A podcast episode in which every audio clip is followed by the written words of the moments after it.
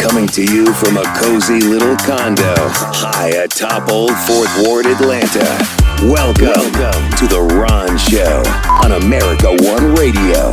Here's your host, Ron Roberts. And I have to thank Representative Lucy McBath for reminding me that today is National Love Your Pet Day. And I'm grateful. I got my two cats with me this week, and man, are we having a great day. I mean, it's President's Day, and so I, I got up, not really aware that so much of the banking and real estate industry just mail it in today and decided not to.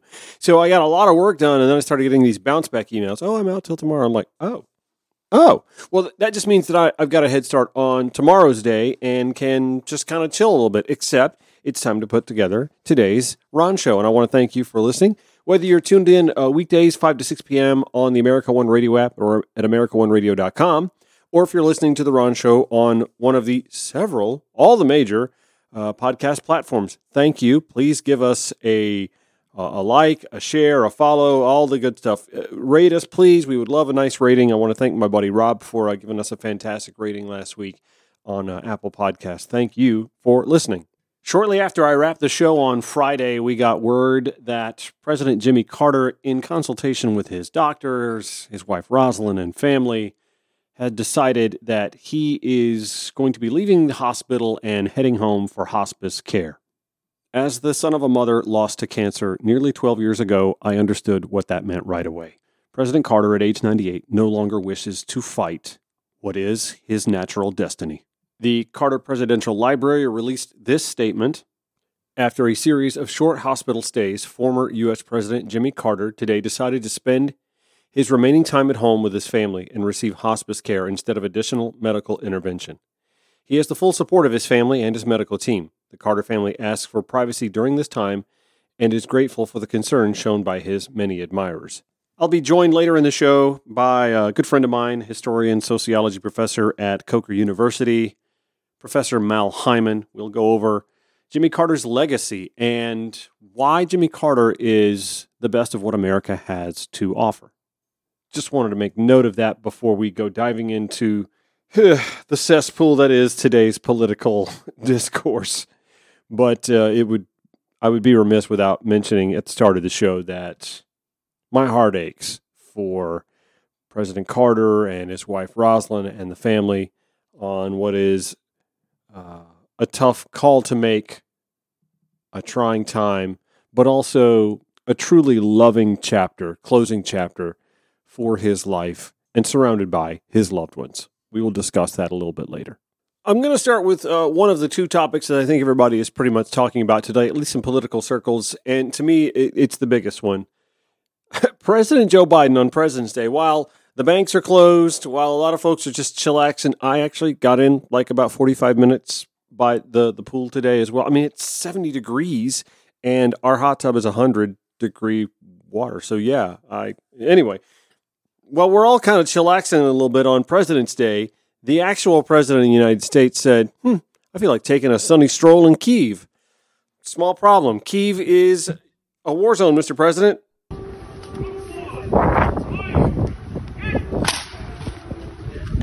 This is what it sounded like as he's walking. You hear those air raid sirens?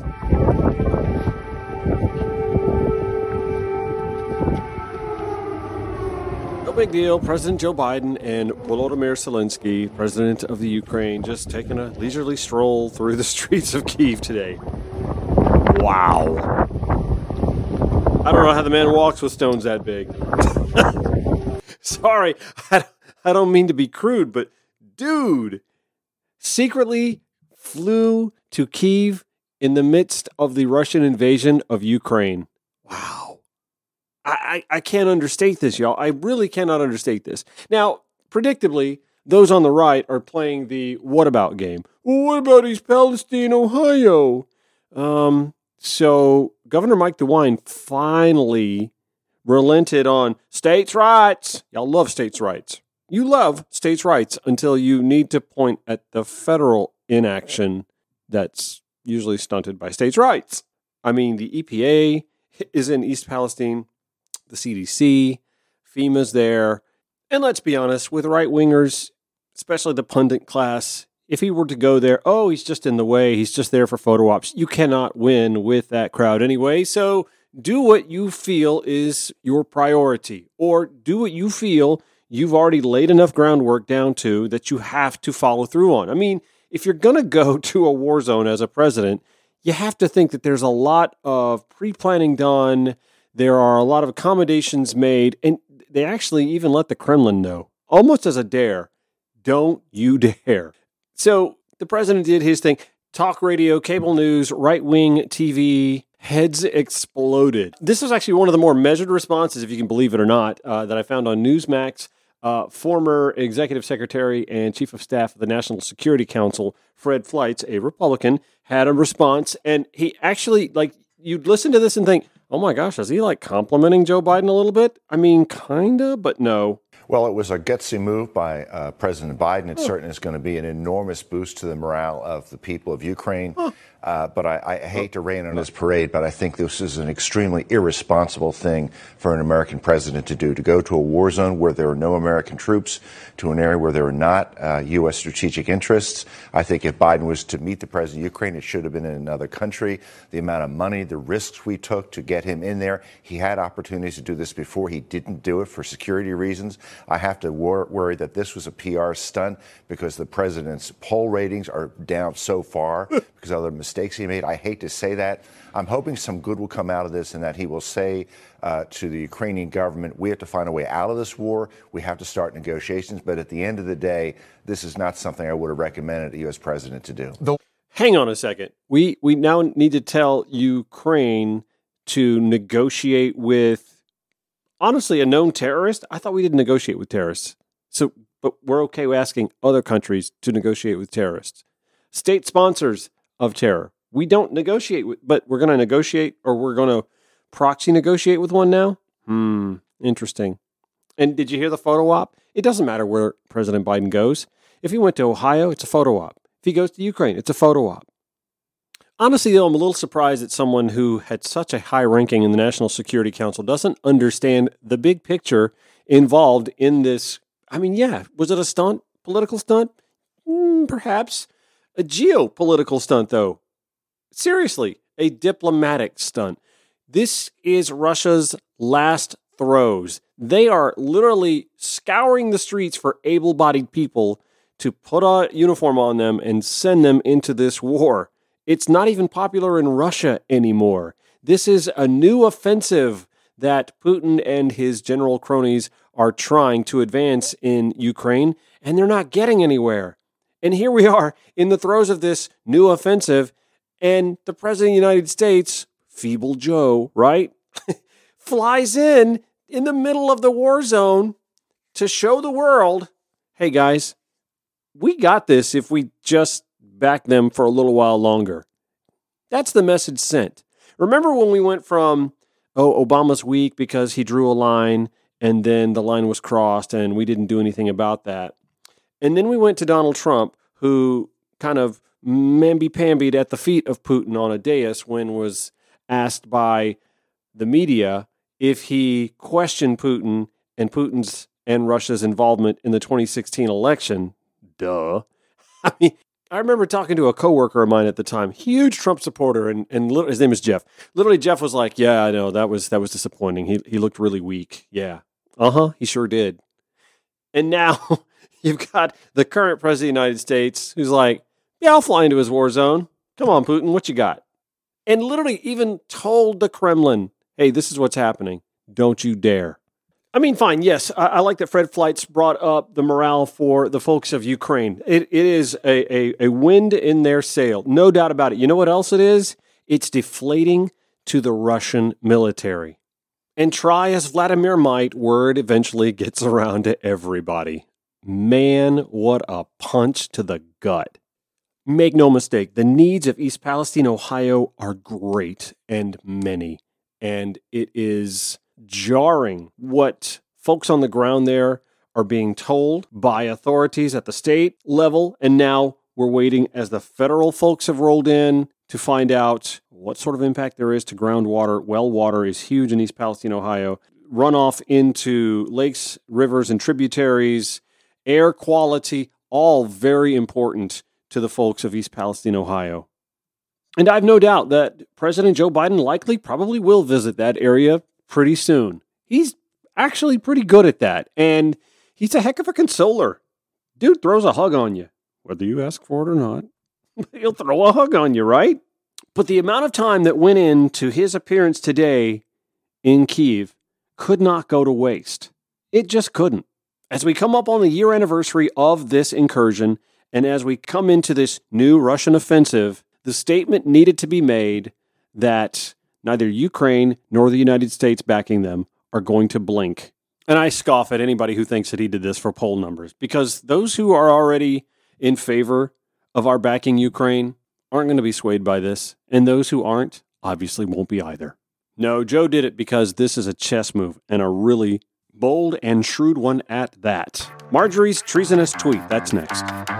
More Ron Show on America One Radio next. Incidentally, for those who don't know, my full time job is that I am a realtor, a real estate agent with eXp Realty. And you can dive right into the latest listings, get your home value checked out, check out open houses by visiting me at rononthereal, R-E-A-L dot com. Even share some uh, blog posts that has me focusing in on the real estate industry and trends. Obviously, interest rates are climbing right now, which has a lot of folks thinking, oh, that means the market's going to go south. Mm, Atlanta's Atlanta's a different animal.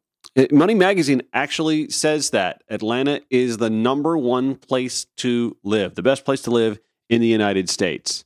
And by 2040, there will be two and a half million more of us living in metro Atlanta. There's like six million now. That's a big chunk of people coming in the next 18 years. And I know what you're thinking. Oh, 18 years, that's that's a long way from now. Do you know it was 18 years ago we were all jamming in the club to a new song called Yeah by Usher, Lil Jon, and Ludacris? Yeah. Not all that long ago, right? Life moves pretty fast. Ferris Bueller, thank you. Currently, we are seeing mortgage interest rates at or above 7%. That's a far cry from the below 3% figures we were enjoying the last two years, but they're not all that different than what they were in 2004, 18 years ago. And by 2040, if you pull the trigger on a home purchase or a rental income investment property today, you'd be either done with it if you chose a 15 year mortgage or more than halfway through a 30 year note, with equity growing by the year in a local housing market needing space for two and a half million more people by 2040. What I'm saying is, what you buy now is likely going to be wildly more valuable in 2040 or even 2030. It really is good to be number one, especially if you own your own home or a rental income property or both in metro Atlanta. Hit me up, Ron at rononthereal.com, 843 283 0078. Georgia MLS 396 720. Archived audio, blogs, social media links, and more, all in one place. Log on at RonShowATL.com. The Ron Show on America One Radio. By the way, if you are more the podcasting type, like you just cannot commit to being on the America One Radio app or at AmericaOneRadio.com every weekday, 5 to 6 p.m., okay, it's understandable. I get it. Although a lot of our audience just kind of flows from one to the next to the next, and we really, really appreciate that. Listen, I'm honored for anyone that's listening to Thom Hartmann and Randi Rhodes and then sticks with me. Are you kidding me? I've only been doing this since October. Those those folks are giants. They're fantastic at what they do. And you probably just kind of uh, grit through an hour of this amateur hackish Atlanta and Georgia centric usually uh, political dialogue. I appreciate the fact that you're doing that and you're letting me kind of grow. And I appreciate the support. I'd appreciate it a whole lot more if you would uh, decide that you'd like to add me to your podcast platform. So many of them there for you. Uh, the Apple Podcast, iHeartRadio, Anchor, Spotify, Stitcher. There's there's uh like a half dozen of them, uh, all all the majors there, and I've got the links for you on the podcast link at ronshowatl.com. Marjorie Taylor Greene. Oh my God! Speaking of Georgia, Georgia, by the way, I, I mean it's it's a battleground state, but on the federal level, it's a blue state, right? The last two federal elections, the ones that seat our two Senate seats, they went for the blue team. So it's not exactly a red state. And yet that's where Marjorie Taylor Greene hails from. I mention that because if you've been in a coma, uh, then you don't know about her tweet. She tweets, by the way, she's on the Homeland Security House panel. Hello, Homeland Security. They tend to not like traitors. They tend to not like treason. She tweets, We need a national divorce. If anyone should know about being served papers, it would be her. We need to separate by red states and blue states and shrink the federal government. Everyone I talk to says this. Okay, ma'am, maybe get around a little bit more. From the sick and disgusting woke culture issues shoved down our throats to the Democrats' traitorous America last policies, we are done. Um, Marge, wouldn't dissolving the United States actually be America last? Wouldn't that be the least America first thing to do? This is so. I'm going to take my ball and go home because the rest of you don't agree with me. This is just pathetic. As Nikki Haley herself pointed out last week when announcing her run for the presidency, and Marjorie apparently isn't listening, her party, their party, has lost seven of the last eight presidential popular votes. Mm-hmm. Yeah, that, that's a that's a that's a pretty incredible losing spell, right? If that were a college football coach, if that were an NFL football coach or a team, if you'd lost six of the last seven football scores, you'd be on thin ice. You'd be looking for a new coach. You'd be looking for a new way to play ball because the way you're playing ball isn't helping you win games, right? The GOP refuses to accept that the only thing that keeps them relevant is a Senate map that they continue to doctor by suppressing statehood for Puerto Rico and the District of Columbia. Their asses are saved by states like North and South Dakota, which for all intents and purposes, could merge, and I think would still be smaller geographically than Texas, and still be dwarfed in population by the likes of Texas and California and Illinois and New York. But those two states have four U.S. senators. And I believe Metro Atlanta has more people than both of those states combined, and we have to share our two Senate seats with the rest of the state of Georgia. That's not fair. The GOP is saved by that. They're saved by the Electoral College and what I call a capped house. The capped house meaning the U.S. has grown in population by like two and a half to three times the size it was the last time we grew the size of the House of Representatives. Folks like Marjorie Taylor Greene are representing two to three times as many people as they used to because we, for whatever reason, have sat at 435. We've just capped the House for some reason.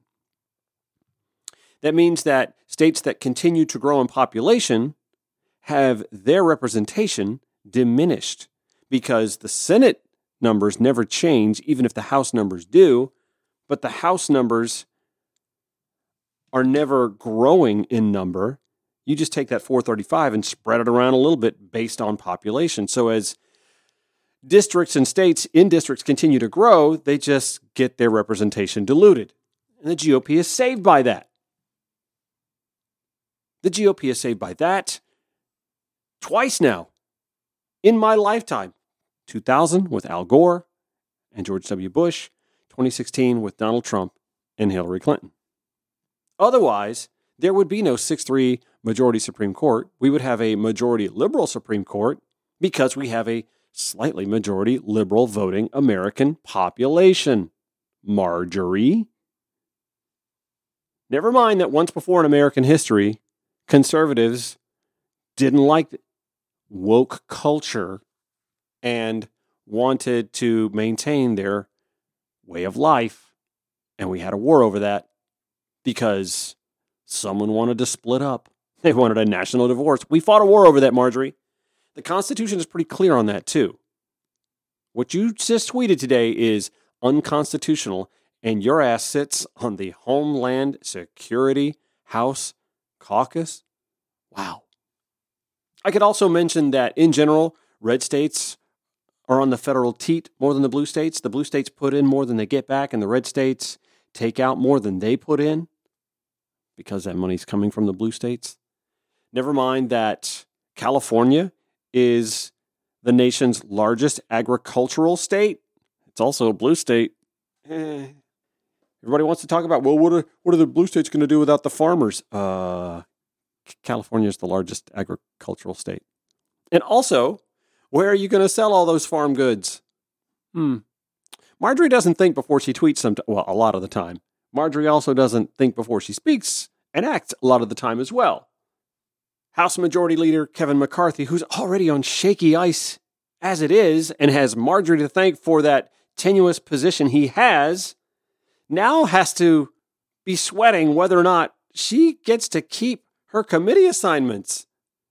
When you say something treasonous, you ought not even be in office. You certainly shouldn't have congressional committee assignments, though, right? Nikki Haley wants competency tests for anybody over the age of 75 serving office. Why don't we try 45? More Ron Show on America One Radio after this. Follow The Ron Show on Twitter at Ron Show ATL. The Ron Show on America One Radio. So I'm honored to have a few minutes to talk with my good friend, Professor of Sociology at Coker University, Mal Hyman. Mal, how have you been? How are things in South Carolina these days? I'm doing well. It's good to join you, my old friend. And uh, this will be my last year of teaching.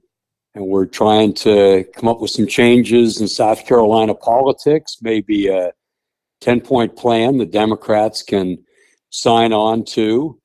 And uh, just happy to be uh, working in the classroom. I was able to get to Montgomery, Alabama for a little bit to see the new Civil Rights Museum there. Oh, and it's incredible. uh, remarkable. I highly recommend it to your listeners. And uh, yeah, uh, revising uh, my book on media coverage of the assassination of John Kennedy. And, Mm. and we'll be doing a, a conference on the assassination of Martin Luther King in Memphis, April 13th to the 15th.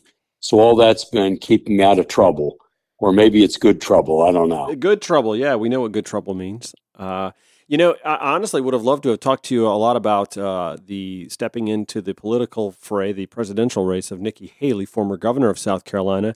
But then we got word uh, late Friday that uh, former President Jimmy Carter is heading into hospice. And we all knew what that meant. Uh, it didn't need to be said. We, we knew what that meant. And this gives us the rare opportunity to look back on the life and memorialize someone who hasn't yet passed. And, and there's something, you know, poetic about that. Um, I, I, of course, born in 1974, am too young really to understand uh, the implications of his presidency, let alone his governorship before then. So it, it's good that I get to talk to somebody who's got me by just a few years to uh, look back on his political lineage. And as I'm reading back on a lot of his time as a state senator and then governor of Georgia and then to the presidency, I, I'm reading uh, about a man who navigated through a complicated time and really knew the nuance of diplomacy and, and reaching uh, across divisive factions to try and find a path forward. Uh, am, am I off on that a little bit? I mean, he had to navigate through segregation and wasn't for busing at the time and uh, was for the death penalty. This this is a man who was a, a pretty complicated, shrewd politician. I think you're right. And I don't want to claim that I'm an expert on Carter's presidency or his time as governor, Hmm. uh, but he was a nuclear engineer. Right. Uh, he was on the Trilateral Commission, so he tried to work with elites and, and keep his ethics. And I think he was a centrist that raised trust during his presidency. Uh, certainly tried to be a progressive, moderate, practical, get things done, help the country heal after Watergate. And had he known more about Washington uh, the first year, year and a half, I think he would have gotten off to a, a steadier, more practical start. It takes a while to figure it out. I think Bill Clinton ran into some of that his first couple of years too. Uh, but the policies on everything from the environment to Panama, where he he uh, created a new era of harmony uh, Central America, uh, to looking differently uh, at the Middle East. Uh, I think uh, reining in the CIA with Stansfield Turner, trying to um, purge from the agency a lot of those that were involved in covert actions. Um, and a lot of that was overturned under Reagan. Uh, and uh, some people have uh, forgotten or not well understood his accomplishments uh, while in office. Uh, but he was a complicated guy. You're right, and and he he did work with elites and with the military, and also with those who had scientific backgrounds and tried to work his way through the the politics of the era. And and and because he was a scientist first, uh, he was one of the, the the earliest politicians on the national stage to talk about climate change in a way that obviously wasn't taken seriously then. He was, of course, famously the president who put solar panels on the White House. That's right. And the environmental policies that he set in place were incremental, but that's all he could get through Congress. But it was to protect the air and the water and to move us uh, uh, to live a more practical lifestyle. I mean, he chastised the American public for uh, ha- having a, a, lifestyle that was not sustainable, mm. and it it was a remarkable message. He, he, was right about all of that, but in in some ways, uh, I think he was seen as the spoil sport at the orgy, and uh, I, I, think also it's fair to say that incrementally. Uh, he was able to bring down poverty in the United mm-hmm. States. Mm-hmm I mean, that's the lowest we'd had it, uh, I think, in the post war era, post World War II era. Child poverty was down. Government policies, though not fancy or part of some slogan like a New Deal, uh, were, were steadily gaining traction. And I think that would perhaps be par- uh, possible to characterize his environmental policies the same way he was sensitive to to questions in the environment and push through what he could uh, during that era. It's fascinating to look back on his presidency and to hear you talk about the measured responses he was he was taking and how a lot of that, of course, was derailed uh, with 12 years of, of Reagan Bush policy. Uh, and, and, and to look back now and think what might have been had we just stayed the course on some of these measures. Absolutely. You know, I, I think our system can work like that, but it will take public pressure. Uh, and as we've talked about a, a, number of times, uh, most of the change comes from the bottom up, not from the top down. Right. But he was a sensitive leader, and if the public would have been uh, more organized and would have been able to press, you know, we'd have changed responses in Congress and the Senate and created an atmosphere so that Carter could have gotten a, a lot more done. You know, I don't recall. I, I, I recall demonstrations tapering off mm. during that period, and there was the great hope that we could resolve it in Washington. And I think that was naive at the time. Yeah, uh, I think I, we've always needed to to organize in the grassroots. I was, I'm, I'm glad you used the word naive because I feel like, and by the way, we're on with uh, Professor of Sociology uh, Mal Hyman from Coker University, good friend of mine. He and I get together and talk politics all the time. And because now I have a show and a podcast, you guys get to, to eavesdrop in on a lot of this conversation. I'm glad you brought up the word uh, naive because I feel like there were two chapters to his presidency. There was the naive chapter where I don't, I think he underestimated the uh, the mud, the, the the muck that was Washington and the evil, sometimes hidden forces he was going to have to combat. And then there was the the, the the the second chapter, which you know saw him catch his stride and then get derailed a little bit by, as as you point to, uh, a lack of PR in some respects, and got out PR'd by a, an actor at the height of uh, a hostage crisis and just got rolled up uh, in in all that towards the end. Is is my assessment somewhere in there as someone who was like four years old when he was president? I think you got the paradigm right. and I think Reagan was remarkable on the campaign trail, mm-hmm. well funded, well coached. And under our system, if somebody is a remarkable candidate, they, they are able to break through. Yep. And the hostage crisis did weaken Carter. And a lot of his successes, uh, he didn't tout effectively. Right. And the October surprise was dirty politics, and it worked.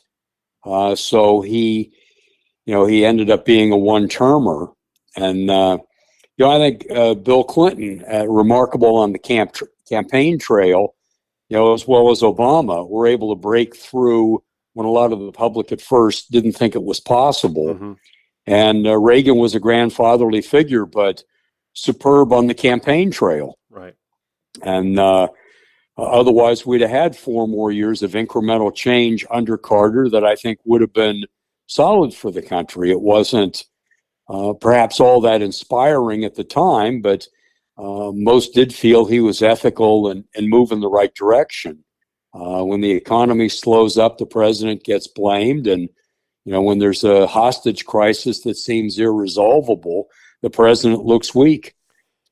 I, feel like we're, we're eulogizing a man that hasn't yet passed, obviously, uh, with former President Jimmy Carter now going into hospice. But I also feel like we're looking back at someone that was kind of at a pivotal moment in American history. I, I, I see Jimmy Carter as someone who was sort of the best of America. Uh, in fact, Thom Hartmann wrote a column uh, and, and shared a lot about that earlier today on America One Radio where he spoke of Jimmy Carter as as the best of uh, of what America has to offer. And it's unfortunate that we only got four years of him on the national stage. I feel like it was just a, a missed opportunity. And seeing his ex president, seeing, seeing how he was after serving as president of the United States, and obviously the freedom of not being political anymore gives you the ability to be more what your soul tells you to be. Uh, can can you speak to that a little bit? And and and then I want to kind of dovetail that into whether or not Joe Biden runs for president in 2024, and if that gives him the opportunity to do the same. Yeah, I, I agree with your assessment, and I think some of the successes, like with Panama and reaching out in a different way to Latin America, uh, got lost uh, pretty quickly. Most Americans don't follow those policies. They don't uh, impact impact us that quickly in terms of economics. Americans aren't dying. We don't follow mm-hmm. the politics of Latin America, but the changes with Panama under Torrijos and, and Carter were exemplary.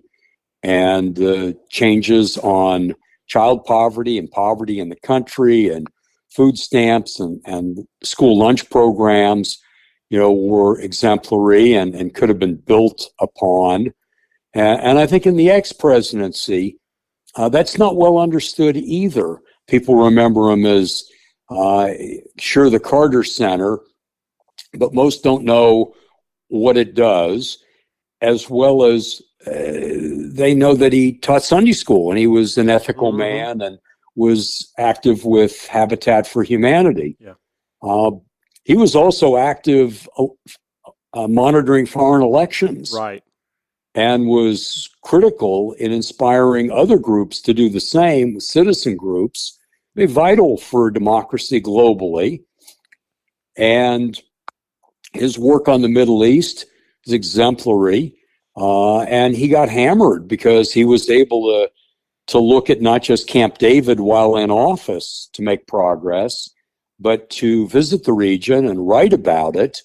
Uh, but uh, the American public wasn't following the Middle East closely enough to recognize that these were truly the stands that could have brought us to to move toward resolving or, or tamping down the problem and moving toward a two-state solution with the Palestinians and Israelis. Mm-hmm. Remarkable work, uh, but uh, I, I'm not sure. In retrospectives, I think people will come to better understand his contributions there. Well, and, and it, Iran blew up in his face, which was not the making of, of his presidency, but several presidencies ago, and, and our uh, coordination with uh, British intelligence in the 1950s to unseat, uh, you know, their their prime minister at the time, and just uh, again, just one of those one of those uh, administrations you look back at and you go, you know, this guy was really well intentioned, and unfortunately, there were some outside factors that he either didn't take seriously enough or was too naive to understand the importance of early on that came back to haunt him politically. Yeah, well, you're right about the nature of oil politics mm. and British Petroleum and the, uh, the American oil companies pressuring Eisenhower uh, and Churchill to use the CIA and MI6 to overthrow uh, the democratically elected uh, government in Iran. Mm-hmm. Uh, Mossadegh, a professor that said the oil of Iran belongs to the people of Iran. Uh, and we've been dealing with uh, that yeah. oil, the oil politics of that era ever, ever since. since. Absolutely. I don't know. The theocracy that came to power viewed America as decadent and colonial, even though Carter was uh, far less so yeah, anything than but. any American president uh, before then. And uh, uh, the view of the Muslim fundamentalists was the Soviet Union was godless and tyrannical, and uh, they organized in the mosques. And that momentum ultimately took over and Carter Carter got stuck with it. Yeah. And he didn't cause the the policies, but he wasn't in a position to change them very quickly. And tragic that he got caught up with it and he ended up with just one term with his presidency. And I think it, it's probably fair to say that it took a while for Carter to sort out what he needed to do on many issues yeah. because it's so complicated when you come into the presidency.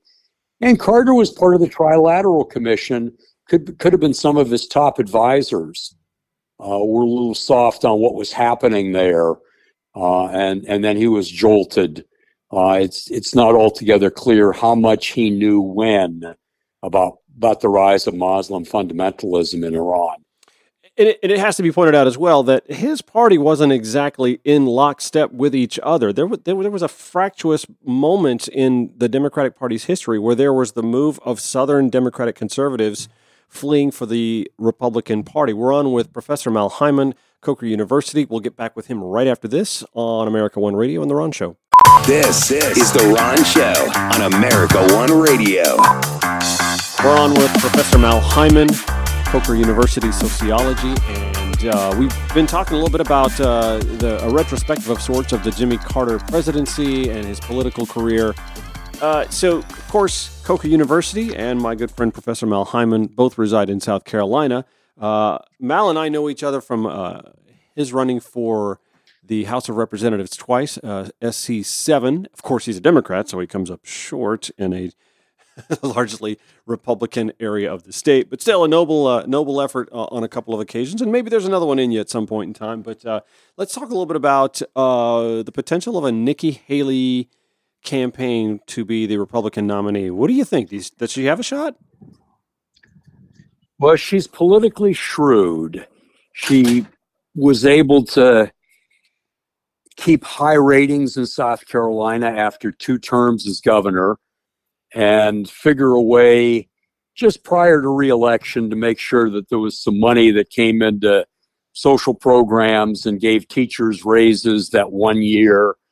Um, and then her her ability to deal with crises was adequate. She's certainly well spoken. I think the Republican Party wants to rebrand and have greater access to women. Um, and as an Indian American, uh, it allows them a chance to talk about immigration from the point of view of somebody whose family is more recently immigrated. Mm-hmm. I don't know if she's going to be up to how uh, thoroughly vile this uh, process could be. and I think that remains to be seen. Yeah. Uh, I think uh, if she's the only candidate running against Trump, and I don't think she will be, uh, I think you know at least there's a place for uh, sane moderates and and conservatives that just have had enough of Trump or don't think he can win mm-hmm. to try Haley because she'd have a better chance of of beating Biden, and I figure it's going to be Biden. Um, So I think it, as you were alluding before, to it depends who's in the race. DeSantis um, has has developed a following nationally, but may figure at the age of 44, he doesn't want to get into this mud wrestling, and he'll wait a term because he'll be able to inherit the mantle of Trump and not have to go through fighting him. Mm-hmm. So I think Haley could be a decent candidate. I think she's already had a misstep on age where she said there ought to be some sort of a, a test once people hit the age of 75 to see if they're able to be president. It certainly gets in the news, but I think it's uh, it's not going to help her very much. Uh, in broad terms, she would be able to raise the the need for a generational change because Mhm. a lot of Democrats think Biden might be too old too. Yeah, he's not exactly polling well within the party as far as running again. Right. I, I think I saw an ABC poll saying 62% of Democrats would just as soon he wouldn't run again. Um, and, and a lot of a lot of people have not followed the successes of this congressional term, which were significant. Yeah. And uh, Biden looked, uh, by many accounts, solid with the State of the Union address, with high energy and gave a sense of vision uh, and maybe looked 10 years younger than you know he actually is but Mhm. age will be a factor Yep. haley can uh, can use that so i, I think she could be uh, a candidate that's viable somehow I, I think she has no idea what it's like dealing with uh, the nastiness of of donald trump Yeah, well, and and she she was on his cabinet. You would think she does, but uh, she to me the the one person from her- his cabinet that kind of came away unscathed with with without the muck on her long term. That's that's why, and, I I agree with your assessment. This was me last week saying a lot of these same things. She's got the packaging. She looks the part of that new generation of Republican, but comes with a lot of the same policies. I, I, I believe this of, of Republican voters in general. I think a slim majority of them love Trump's policies, but can't stand what he says and would much rather it come from someone with more broad appeal. I think you're right. And, you know, if they were able to have a Nikki Haley at the top of the ticket and pair her with somebody who's younger, who has some experience in the Senate, A Marco Rubio type. right? That, uh, and Rubio would be an interesting choice if he would want to do that because it could bring in the Hispanic vote and it would solidify Florida. And it and he's younger, Yeah. And he would certainly be setting up his chances down the road. And you know, if Biden's health falters a little bit, uh, you know, age could be more of a factor. If the economy, I mean, we're miles away from Yeah, there's a lot of what ifs there. happens in 2024, but health problems could be there. The economy could take a downturn. The the war in Ukraine could get wider. Yeah.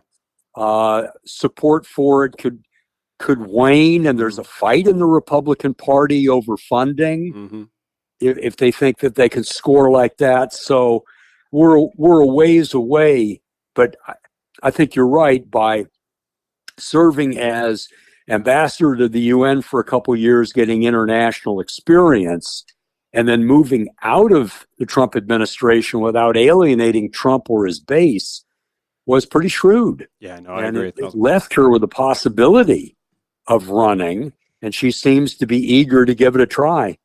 All right, I'm going to put you on hold here because I've got about 15 seconds. Going to wrap the show. I did not get to on this day in Black History. I'll give you a double dose of that tomorrow. We are back tomorrow, 5 to 6 p.m. on the America One Radio app, AmericaOneRadio.com, and on all the podcast platforms now Apple, iHeart, Spotify, you name it, we're on it. Back tomorrow. We'll see you then. Thanks for joining us.